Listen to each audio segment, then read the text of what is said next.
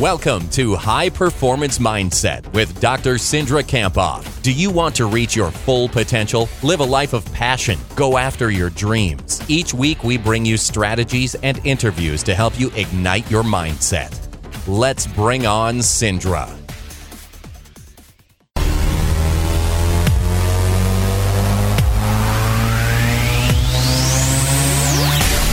It's time for High Performance Mindset today on the Country Club with Dr. Cindra Kamphoff. Good morning, Cindra. Good morning. It's great to be here. Good to have you in. Keep a safe distance.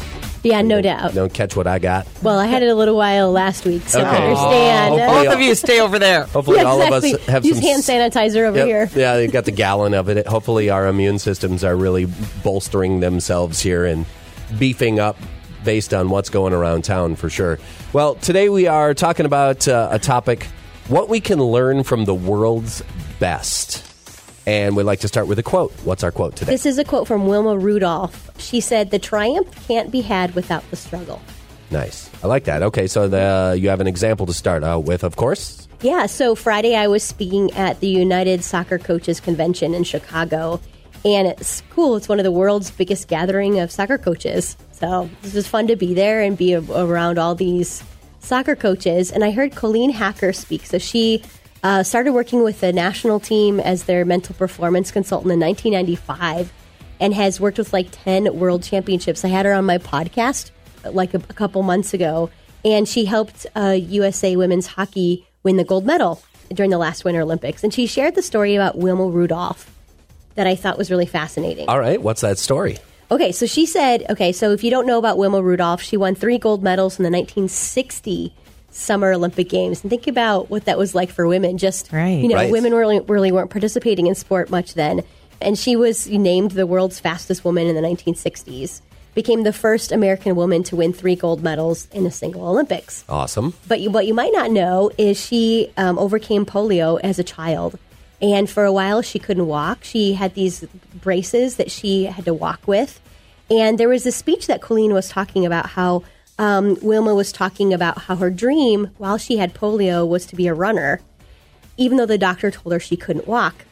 And so after this talk, a fellow sprinter asked her a question, like, you know, to the whole audience where everyone couldn't hear it. And the fellow sprinter said, How did you believe that you could run, not only, only just like walk when you had polio? Yeah. And she said this, and this is really powerful. She said, You know, the doctor said I would never run, but my mother said I would. And I chose to listen to my mother. I love it. All right, cool. So why is that so Listen to your powerful, mother, right? right? Yeah, right. So the moral of the story, coming from the two mothers in the studio today, Yes, is yes. always listen to your mother. Always. uh, of course, right? Yes. But Yes. how is that so powerful? Where did that? How did that get your attention? Yeah, it got my attention because there's always going to be someone who who it's going to tell you that, that you can't, right? But the world's best have told, you know, time after time that they can't do something. You know, if it's, you know, when you share your goal or your dream, people say, yeah, right, you know. But sometimes that person is ourselves. And the key is we can't really listen to our own worst enemy, which can sometimes be ourselves. So we really need to pay attention to the voices that we listen to among our own mind, right? Uh, but also the voices that we listen to um, of what other people tell us. And it sounds like she was very good at overcoming obstacles, and she Yes. needed to be, and was Yeah, able to sure. achieve some dreams. So why is that important?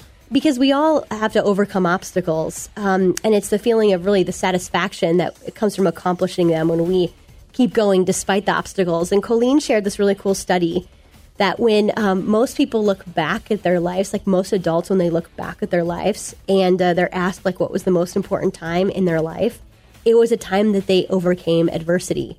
And so I was thinking about this for myself as I was reflecting on our talk and just thinking about it. And I thought, well, actually, you know, besides the birth of my two boys, right?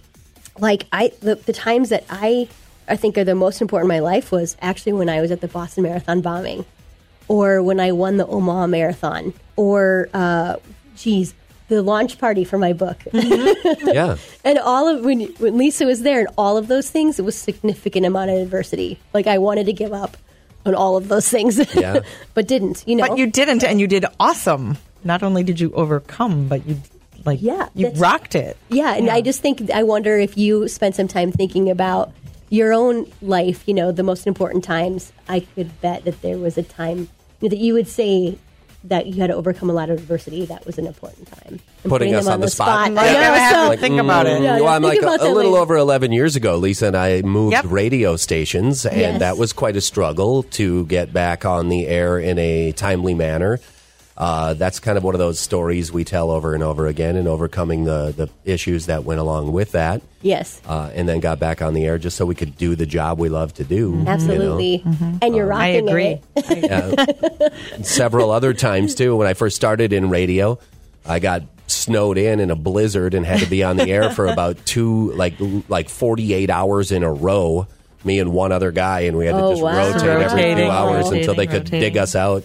We ate candy bars out of the Yeah. out of the uh, candy machine and Nice. fished quarters out of the pop machine to to uh, get that candy out, just so we could nourish ourselves. That's and funny. just dumb little things like that, you know. But you're right; it's those struggles, those difficult times that stand out to you, and those are the ones you recall and get over. I'm thinking about myself, and, and there's always something when somebody tells you you can't do something, you get this little chip on your shoulder, and Yeah. Yes. just watch. Yes. Right. Just hold on. Mm-hmm. Yes. Yeah. So what's- Exactly. What's another good point that you can think that we can learn from the world's best? Well, so I think another point is that, you know, this ability to overcome adversity, which I think is really defined as mental toughness, it's not something that we're born with. It's something that we develop. And we know that the world's best have these qualities of mental toughness and resilience and perseverance. And uh, it is something that we can develop. You know, it can be enhanced, it can be learned. And I think the ways to do that is by reminding ourselves of our internal motivation, like why are we doing it, and talking to ourselves really powerfully, you know, to overcome it.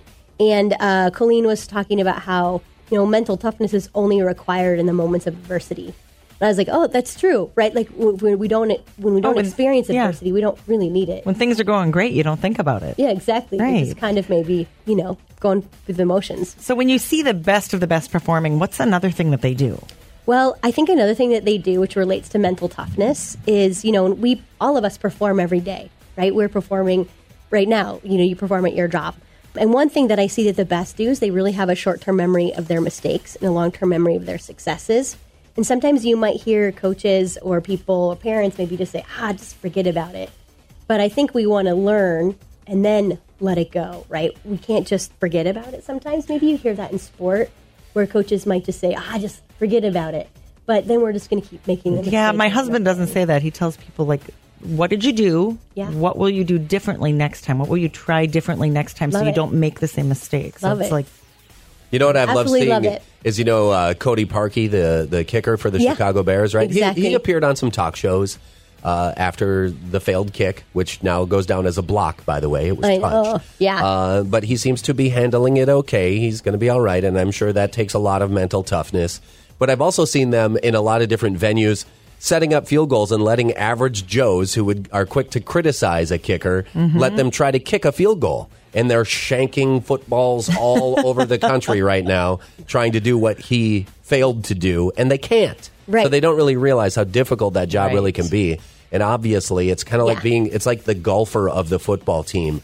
Yeah. You're so focused. I mean, other than the quarterback, there is so much pressure put on a kicker. Yes. And uh, so he needs to be able to kind of let it go, so to speak, and move on from that. Exactly. Exactly. So how do you see that they move on quickly? Like Well, I think like exactly what we just said about the Bears kicker is that they have psychological flexibility. They can adjust and adapt and overcome, and uh, they don't have these rigid expectations of what needs to happen.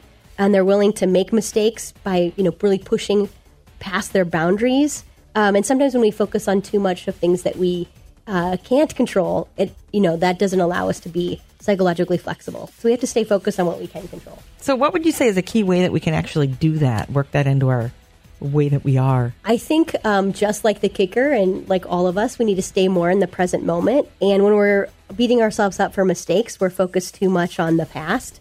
And then we can stay focused too much on the future with just being anxious. But the world's best are really stay in the present moment. And that's how they work to develop their mental toughness, how they can quickly move on, and how they can be psychologically flexible. Awesome. Whoa. Okay. Got a little feedback going on there today. Uh, so, how do we summarize this topic today? This is a good one. And I think it's something, like you said, we're all always performing. We can talk about athletes and Olympians and the world's best, but Yes. it really does apply to everybody. Absolutely. And I think the main message today was that high performers, you know, those people who are working to reach their greater potential, but they realize the triumph can happen without the struggle. And they're listening to the voices that are positive within themselves or, you know, uh, other people. Um, and they know that the ability or their ability to overcome obstacles is going to lead to their best experiences. They do this by realizing mental toughness is a trait that we can develop by living and letting go, by training ourselves to be psychologically flexible and staying in the present. All right, and a power phrase for the week to wrap up with. I embrace the obstacles that are in my way. I adjust and adapt. That's easy enough right there. You should put that on a post it note. Write it backwards on your forehead or something so you can read it when you look in the mirror. That's several ways to make sure you get the message across with high performance mindset. Cindra with us today. If we would like to get in touch with you and learn more, what, Yeah. what do we need to do? You can head over to Dr. Cindra, so D R C I N D R A dot com. And these podcast episodes are always on High Performance Mindset on iTunes, Stitcher Radio, or uh, iHeartRadio. Thank you for listening to High Performance Mindset. If you like today's podcast, make a comment, share it with a friend, and join the conversation on Twitter at mentally underscore strong. For more inspiration and to receive Cindra's free weekly videos, check out drcindra.com.